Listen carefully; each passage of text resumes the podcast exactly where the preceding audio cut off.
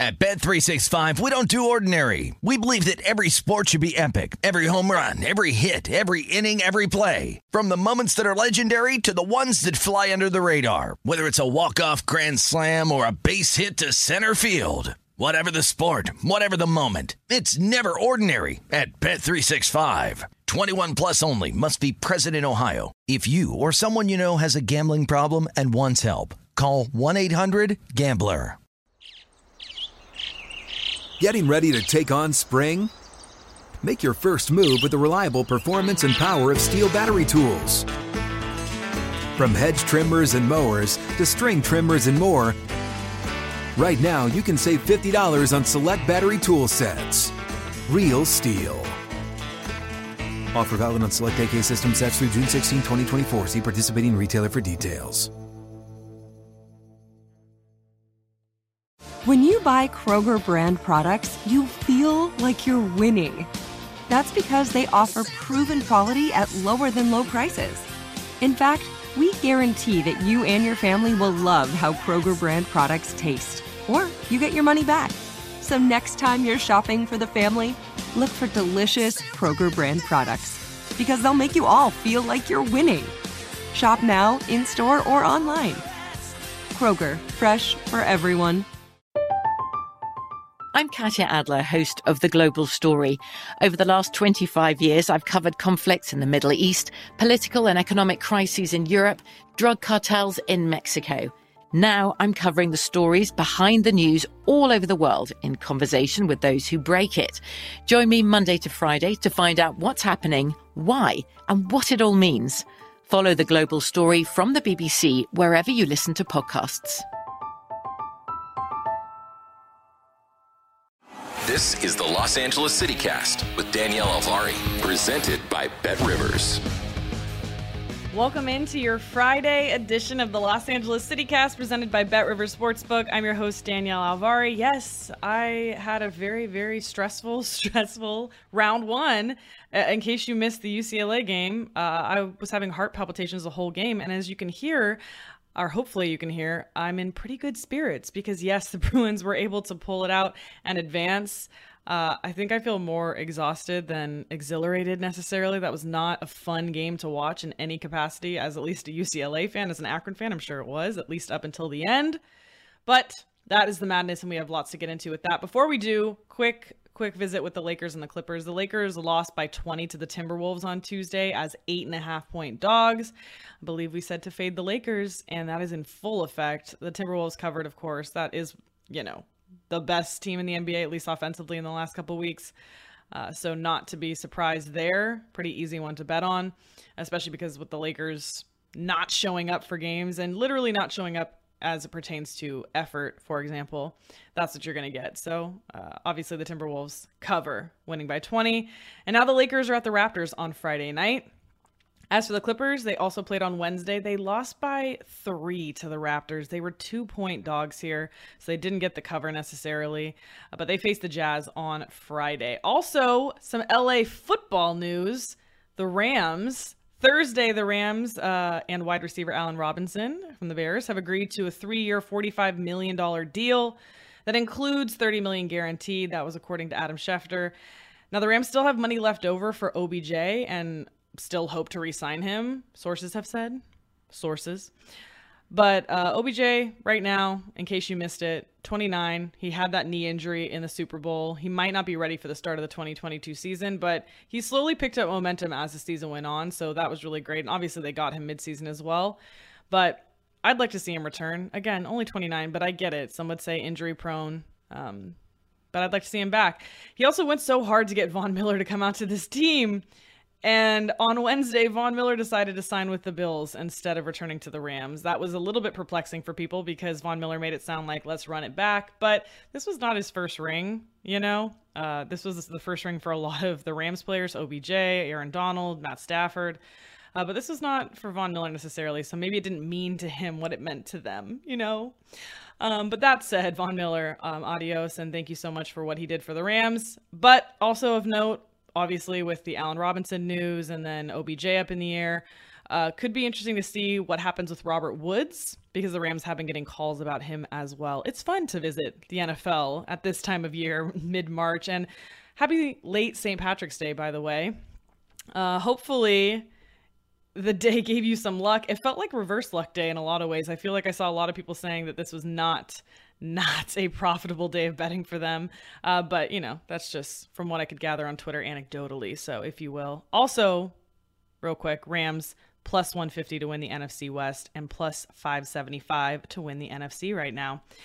In today's show, you guessed it, March Madness round one. We'll talk about it. The UCLA Akron game that probably took a couple years off my life, at least, at least five to life. I don't know. And then look at the Miami versus USC game going on on Friday night. Miami a 10 seed, USC a 7 seed, that going on in South Carolina. And also, we can look ahead to number four UCLA facing number five St. Mary's at 4 10 p.m. Pacific time on Saturday. So, lots and lots to look forward to and get into. Uh, but first things first, we always check out the Los Angeles lines available at Bet River Sportsbook. So, for the NBA, Lakers 30 to 1 to win the West, 60 to 1 to win the championship. Can't even believe their odds are this short still. Come on. Uh, they play Friday as eight and a half point dogs at the Raptors, as I mentioned. Total sitting at 224 and a half. The Clippers right now, 25 to 1 to win the West. That has been just trickling down. Do you remember when the Clippers were 100 to 1 to win the championship for the longest time, and understandably so, without Paul George in the mix, without Kawhi, even without Norman Powell. But now 50 to 1 to win the championship. And again, 25 to 1. Shorter odds than the Lakers, I think for the first time on Bet Rivers at least.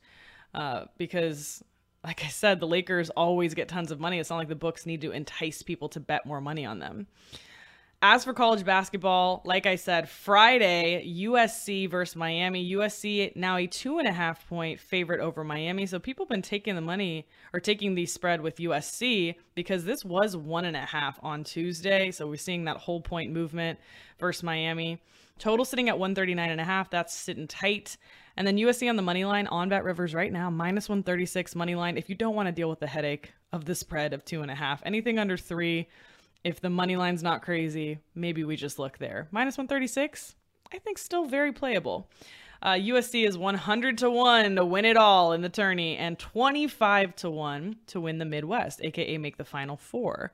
As for Saturday's action, UCLA minus three and a half. So I was on the phone with my brother the entire UCLA game tonight, which actually made it very hard to hear the broadcast, which I like to hear usually, depending on who's doing it. But we were on the phone from start to finish and talking about all the bets and the action. He was actually watching other games too, and we are going back and forth. And should I live bet this? Should I not? At one point, the best bet you could get on UCLA Akron that I saw was UCLA plus two and a half when things got real dicey in the final, mm, what, six minutes or so. Uh, but that quickly changed in case you missed it. Again, we'll have more on that in a moment. But UCLA 20 to 1 to win it all right now and plus 275 to win the East, aka make the final four. UCLA was 25 to 1 before this win. So it makes sense, right? They they're one step closer already, so their odds got a little bit shorter. We'll see what happens with USC if and when they advance tomorrow. And like I said, their likely opponent after that would be Auburn, but frankly, we've seen some pretty interesting upsets so far. Uh, so let's just get into it right now. But remember, you can always find all these odds and so much more at Bet River Sportsbook. So let's get into the madness. First four favorites went three and one ATS in the first four, three and one straight up. So pretty chalky, right? Pretty pretty much what we would expect of those teams. Round one, Thursday. Favorites went 9 and 7 ATS, so against the spread, and 12 and 4 straight up. So, you could have made some pretty interesting parlays it looks like money line wise, but not not as crazy on the spread as you would expect. Favorites 9 and 7, but again, we had some really large spreads as to be expected in this first round. Uh, Gonzaga was a little perilous for a lot of people and possibly a bad beat for some. Uh, UCLA, I don't know. A lot of people liked Akron on the spread, but again, that was such a big spread, right? So Akron plus the points, but I think a lot of people were on that. That said, uh, favorites nine and seven ATS in round one on Thursday. Uh, overall, that means 12 and 8 ATS so far in the tournament. Shout out to Ben Fox of VSiN for all of that great data. He's a really good follow on Twitter. If you don't follow Ben, definitely check him out. Now let's talk about just some notes that I've seen so far. We are going to get into UCLA's game. Don't worry. Don't worry. I just just let me get a beat here. Just let me catch my breath, all right? That was really brutal. And I was actually really grateful that more people weren't messaging me. Like I was kind of expecting, which like I guess I thought I was so important. Like who am I? But I was expecting more people to be like, "Oh my God, check on Danielle Avari. Is she okay?" Um, and nobody did. Nobody came. Nobody checked. Um, no, I'm just kidding. Uh, but really, I I was just dreading. I was like, "Oh my God, they're gonna be out in the first round. It's gonna be that letdown spot after that incredible run to the Final Four." And no, they grinded out. But like I said, let me let me just take a beat and look at some other games first. So, the Mountain West Conference I'm just going to call this the massive disappointment conference.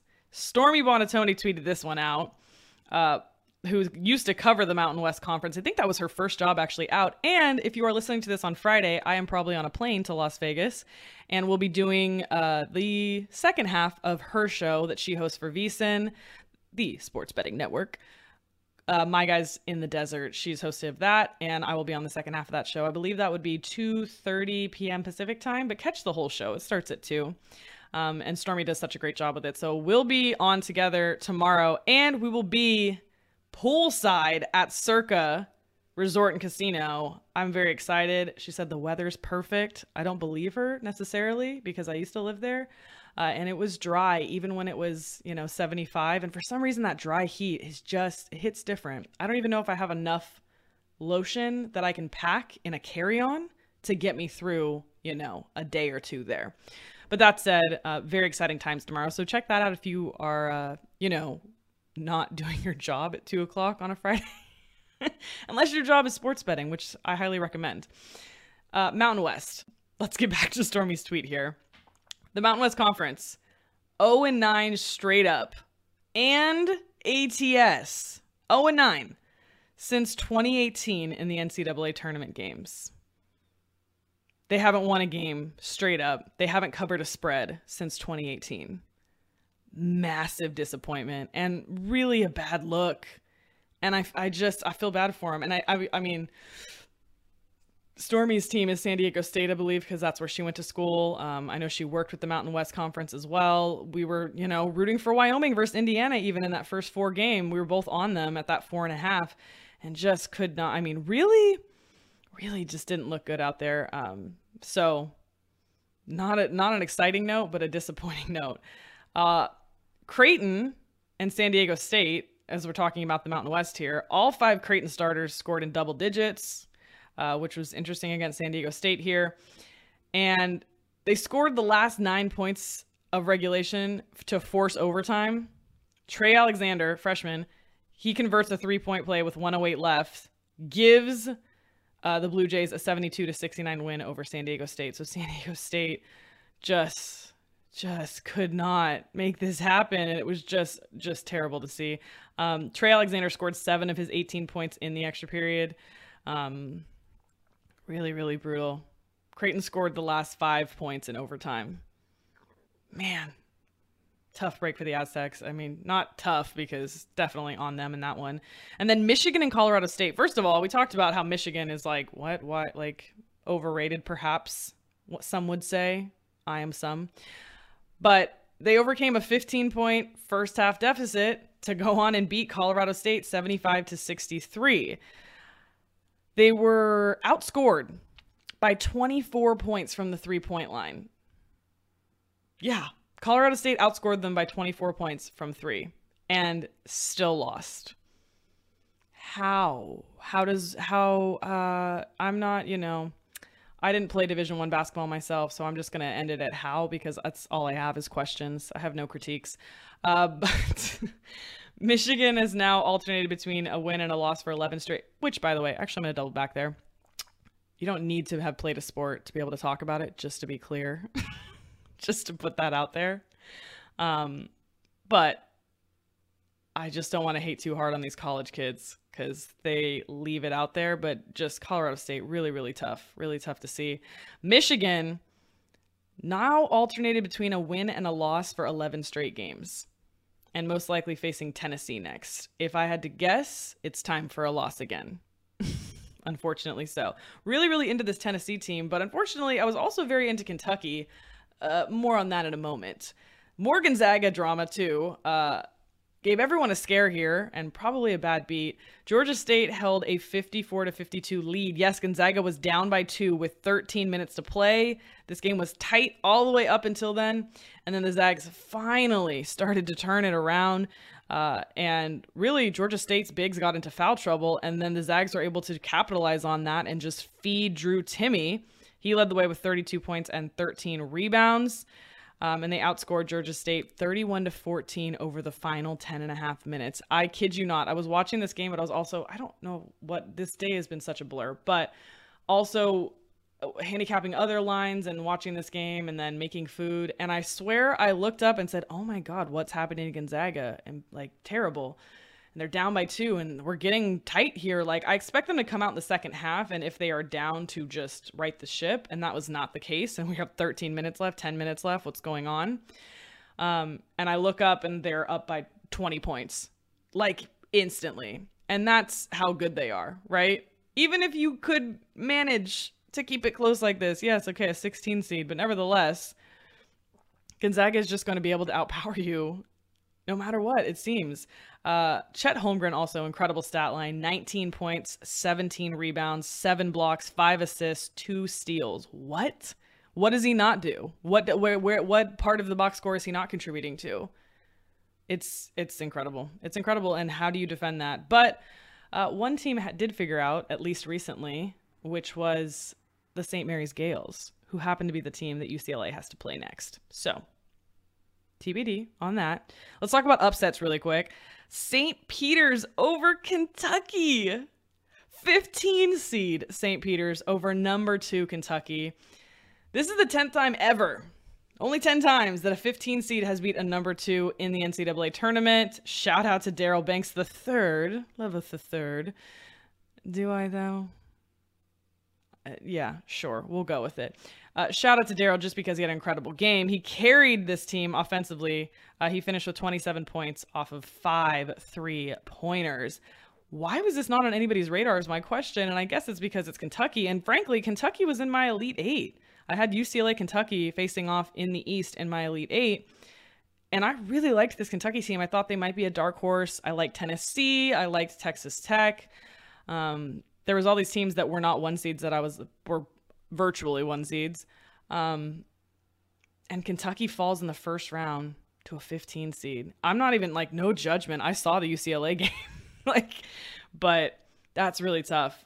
And it's interesting too because I think it was the St. Peter's coach was saying that they came into this. I mean, this is just true of March in general, right? If a 16 seed comes in and they get to play a blue blood like Kentucky, they are going for bl- they're going for your blue blood. they are just going for it. They came in so so amped up, uh, understandably so. They just are going to have that motivation factor that the underdog always does, right? And nobody expects them to be able to hang with Kentucky, and that just fuels the fire, right? The coach talked about how his players feel like they are good enough to be on that Kentucky team, which like sure, live in your own reality, whatever works for you. But it worked. It worked for them that night. And it's interesting because I think some people thought that like all these transfers and things would kind of like really hurt mid majors. I think Greg Peterson actually talked about this a little bit as well, was mentioning this, who also does a great, great job. Incredible. Not also, is such an incredible college basketball handicapper. But Greg Peterson talk, mentioned this too. But just that the transfers would probably hurt mid majors. But what we're seeing is kind of the guys that would be on a bench at a power program are instead like, let me go down to one of these not power five programs, if you will, and really get a lot of playing time and have an opportunity to have a Cinderella moment at March Madness. And that's that's kind of what we're seeing here. So that's really cool. Uh, also, just of note, I thought this was funny. Did nobody else think this was hilarious? St. Peter's mascot. Do we know what it is? It's a peacock. It's a peacock, the St. Peter's Peacocks, which is I'm sorry, it's hilarious. It's I, I, thought Zips was funny from Akron. I looked up that one too because somebody asked, you know, on Twitter, and I just felt like, oh, I'm gonna answer this question because I feel like I want to be Ask Jeeves. Uh, but I thought Zips was funny. And no, Peacocks takes it for me. The Peacocks. And so of course I had to look up what why. Just I have so many questions usually, and why is my number one on the top of my list for most things? Why? Just why? And uh, the school is named after the Peacocks, and also they say that the one of the reasons is that it reflects the spirit of resurrection and eternal life. Now, obviously, this is a Jesuit school. It's in New Jersey. Uh, resurrection and eternal life. Can they keep that eternal life flame alive for another game? Probably not probably not. But nevertheless, it was very cool to see them take down a blue blood like Kentucky, even though it busted my bracket pretty good. Uh, more bracket busting good news. Both number 12 seeds, New Mexico State and Richmond, pulled off upsets. New Mexico State beating UConn, Richmond shocked Iowa. I don't think people were as shocked by the New Mexico State, or at least not if you had been in the know, following some experts at VSiN or whatever uh, wherever rather. Because New Mexico State, right off the jump, I remember Tim Murray talking about this on VSiN's Breaking Down the Bracket show right after the bracket came out and putting a little pin on that New Mexico State UConn game. People were not convinced of this UConn team, understandably so. And lo and behold, New Mexico State gets it done. And Richmond shocking Iowa was interesting because I felt like there was this consensus, like heat around Iowa. And I didn't really understand it. And then I said, they must have just played really hot in the tournament. And I go look it up. Okay, yes, that's what's going on. They played really well in the tournament. And so people are having this recency bias. But I'm looking at all these teams on KenPom as I'm doing my bracket and writing notes and comparing contrasting, right? And I'm looking at Iowa and going, I don't really get the hype. Like people were tweeting, I'm to put them to win it all. Relax. Um, and yeah, Richmond upsets them. I didn't expect Richmond to upset them. That wasn't in my bracket. But that was kind of interesting. Um, Teddy Allen uh, made a steal, converted a three point play, hit four free throws that were complete, just so clutch, all in the final 30 seconds to lead New Mexico State to that 70 to 63 upset of UConn. Uh, and afterwards, he tweeted, "Bye bye Blue Bloods." So, or no, he said that in a post game interview. He didn't tweet that. I just assume everything is in Twitter um, dialect now because I didn't know that people still talk to each other, but this was into a microphone, so I feel like that's virtually the same thing. Bye bye Blue Buds from Teddy Allen in the post game interview. Uh, and that's funny. That's pretty funny. UConn and Kentucky both fell in the first round, but UCLA inches it out. Let's talk about it. I'm ready to now. I think I'm ready. UCLA, the four seed, first Akron, the 13 seed. Danger zone, right? Fours and 13s, just as dangerous, some would say, as that five seed.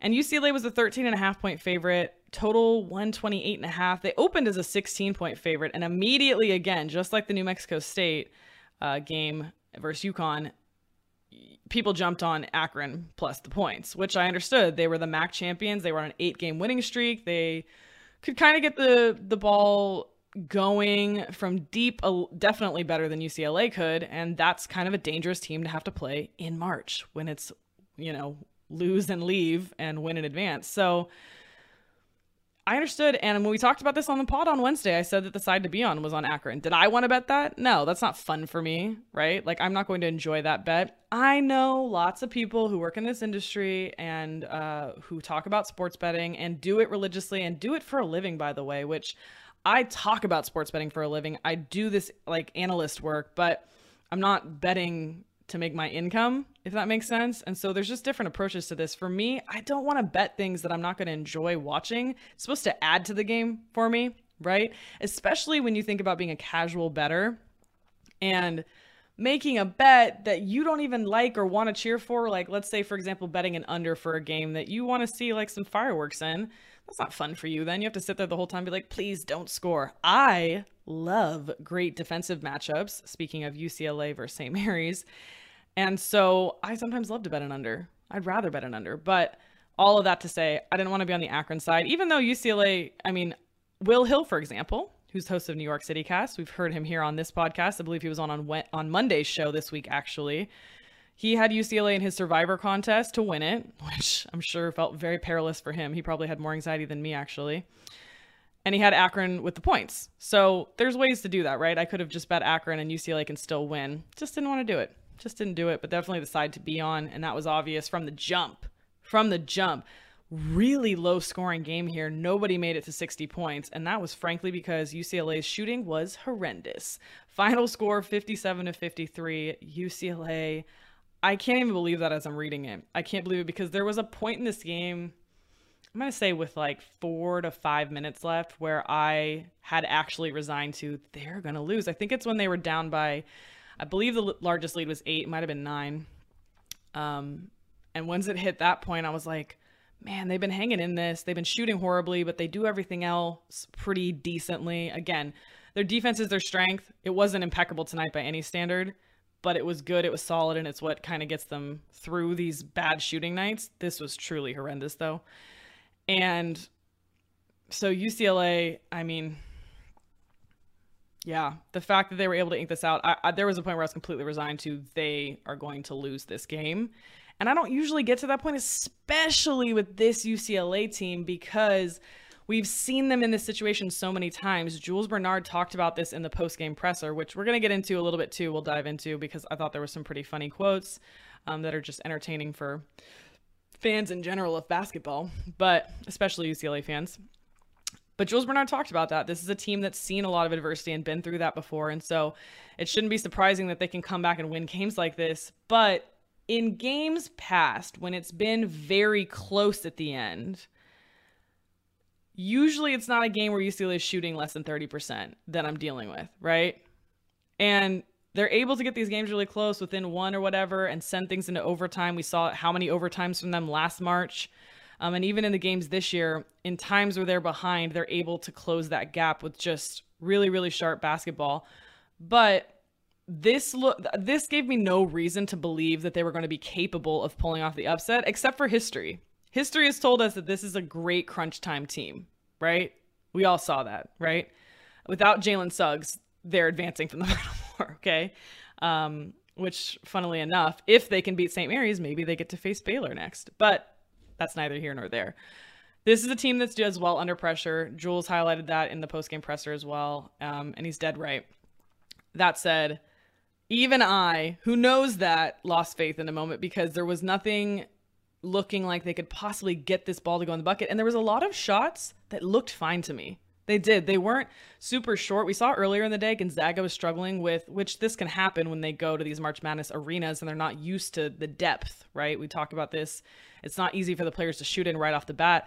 And it's funny because I was actually talking to my brother who played Division two basketball, and actually now San Diego State is, or UC San Diego, excuse me, is Division one, so that's exciting. But when he was there, Division two, and I was just asking him because he's played basketball his whole life, how long does that take you to adjust to?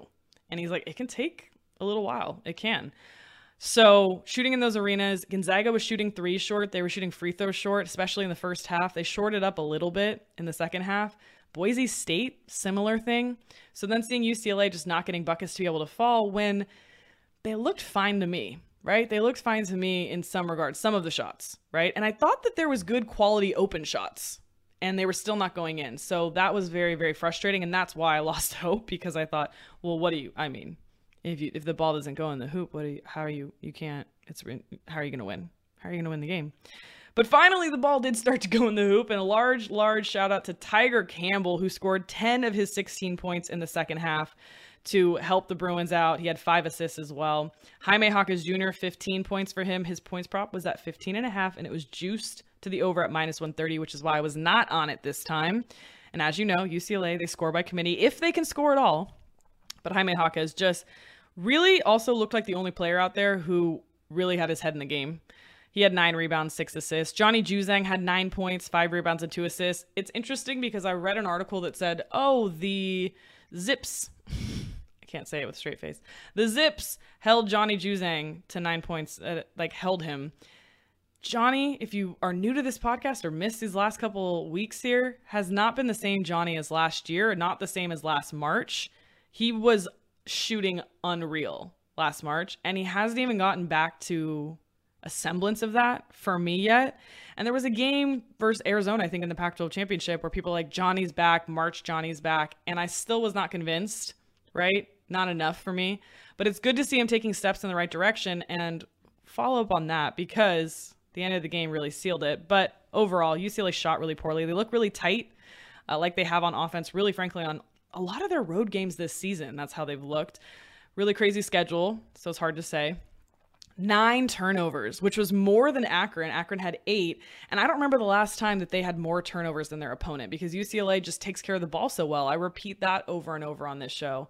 Uh, Cody Riley's time on the floor was kind of perplexing. A lot of people were questioning that as well. And by people, I just mean the general public on Twitter. Uh, and myself included, I was confused why we're seeing so much Cody Riley when Myles Johnson has been such an integral part of this offense.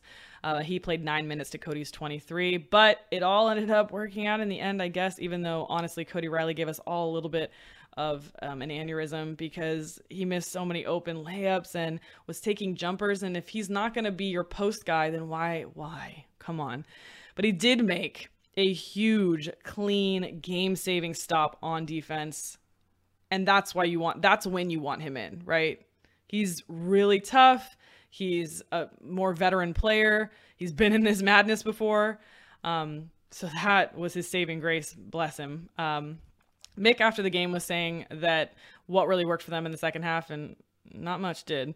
He said they only turned it over twice in the second half. Like I said, the turnovers were really out of character for UCLA, so they shored that up. Um, but shout out to Akron for really, really doing their homework and giving UCLA just getting them off their game. Um, he also said that they were way better on offensive rebounding in the second half. Eh, I think it would have been better with Myles Johnson in. I think a lot of us agree on that. Tiger Campbell this final couple minutes here. So 2 minutes and 50 seconds left in this game. UCLA has got it to 51 to 50. They're down uh, by 1. And mind you, moments before, I mean, let's look back here. They were down 47 to 39 with 8 minutes left. Fast forward to 2 minutes left. They're chipping away at it. They go on this 10 and 2 run and Tiger Campbell makes this three pointer assisted by Jaime Jaquez Jr. from the corner that's completely, uh, I don't remember the order of these. I think this is the order this went, but completely uncontested. Just not even a person within like six feet of him, it felt like. He had time to set his feet. It was like he was playing at the park. It was crazy. Um, so naturally, with no no contested, it went in. That was great to see from Tiger. He stepped up when they needed him to. That brought them within one point, so 51 to 50. And then 30 seconds later, Tiger Campbell jumper gets them up by one, right? Now, a minute later, 119, after a Jaime Jaquez defensive rebound, thank you, Jaime, he's everywhere. Tiger Campbell makes a three pointer. I think this was the logo one. I'm not positive. I think this was the logo one. He made it from the logo, and I said this to my brother on the phone, and he goes, It's a pretty big logo. Okay, we know.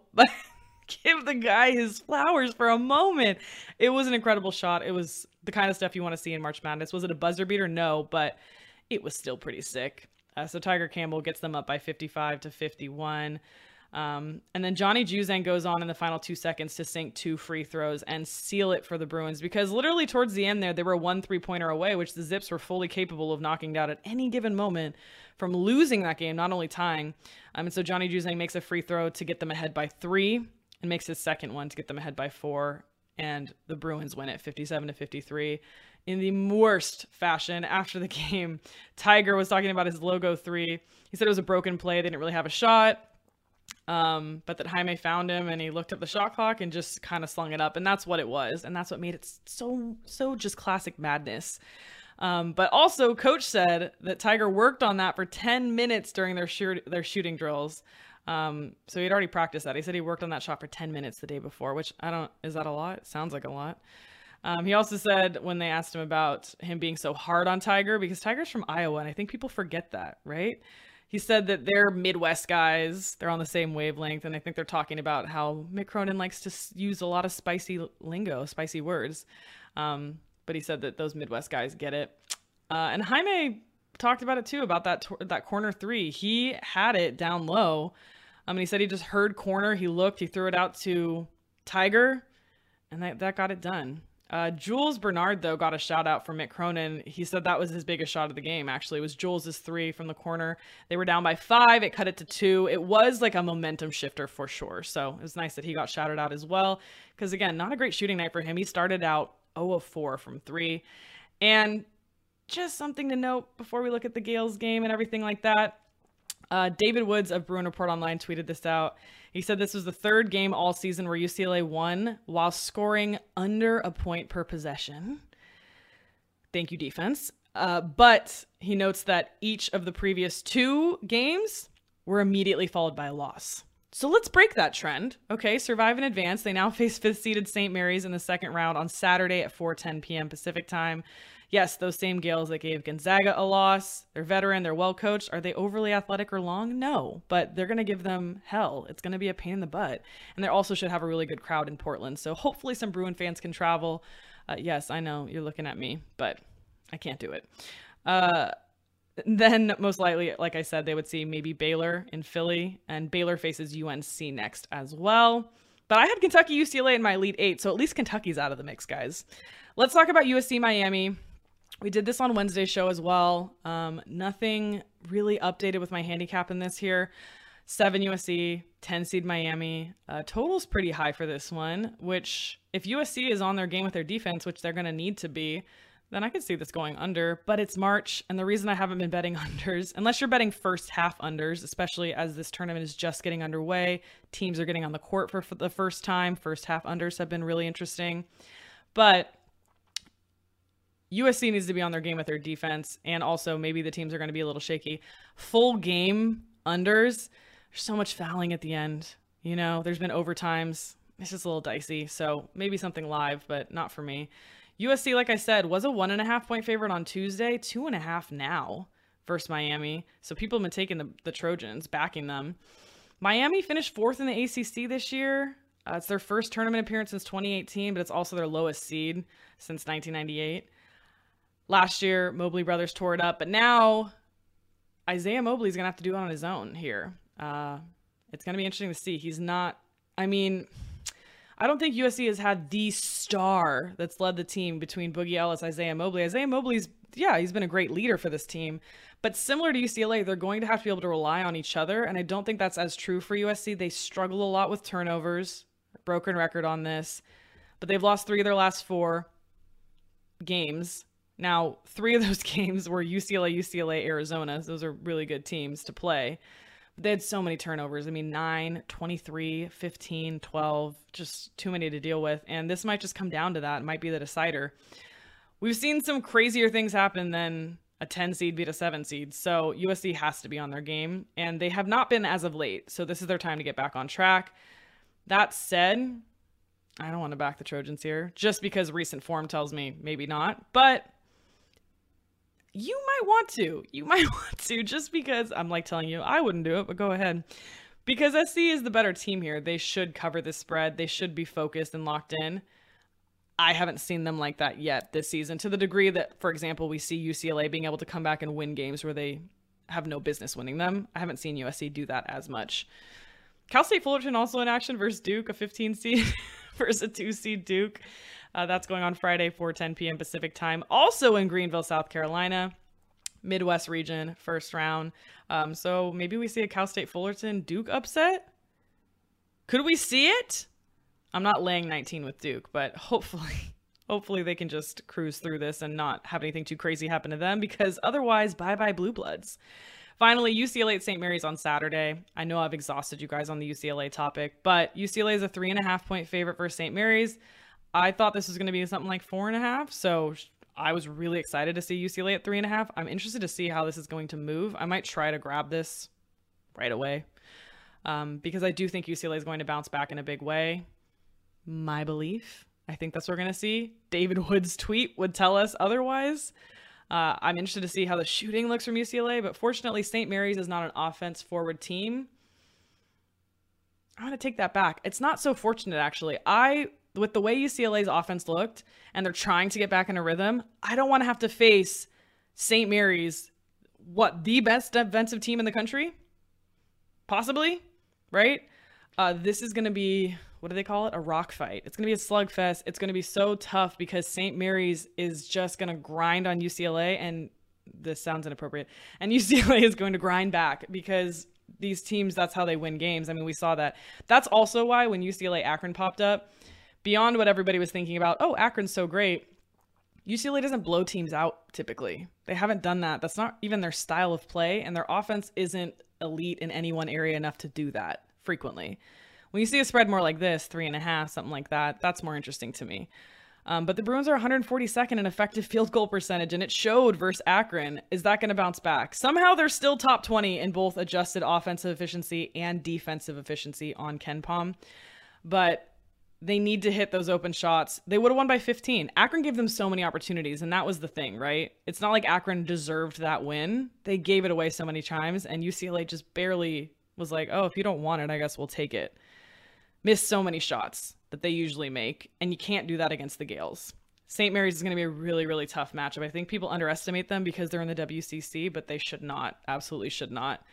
Need to see more Jaylen Clark and Myles Johnson. Would love to see that myself. Oh, and shooting above 30% would be preferable as well. So hopefully we have that. Uh, I'll be in Las Vegas watching that one, so pray for me. Thank you so much for listening to the Los Angeles City Cast and bearing with me through all this madness and this UCLA mania. Uh, more on USC, of course, uh, when we come back on Monday's show, because new shows three times a week Monday, Wednesday, Friday. And that means I'll be back for more madness on Monday. So please come on back to the Los Angeles City Cast presented by BetRivers.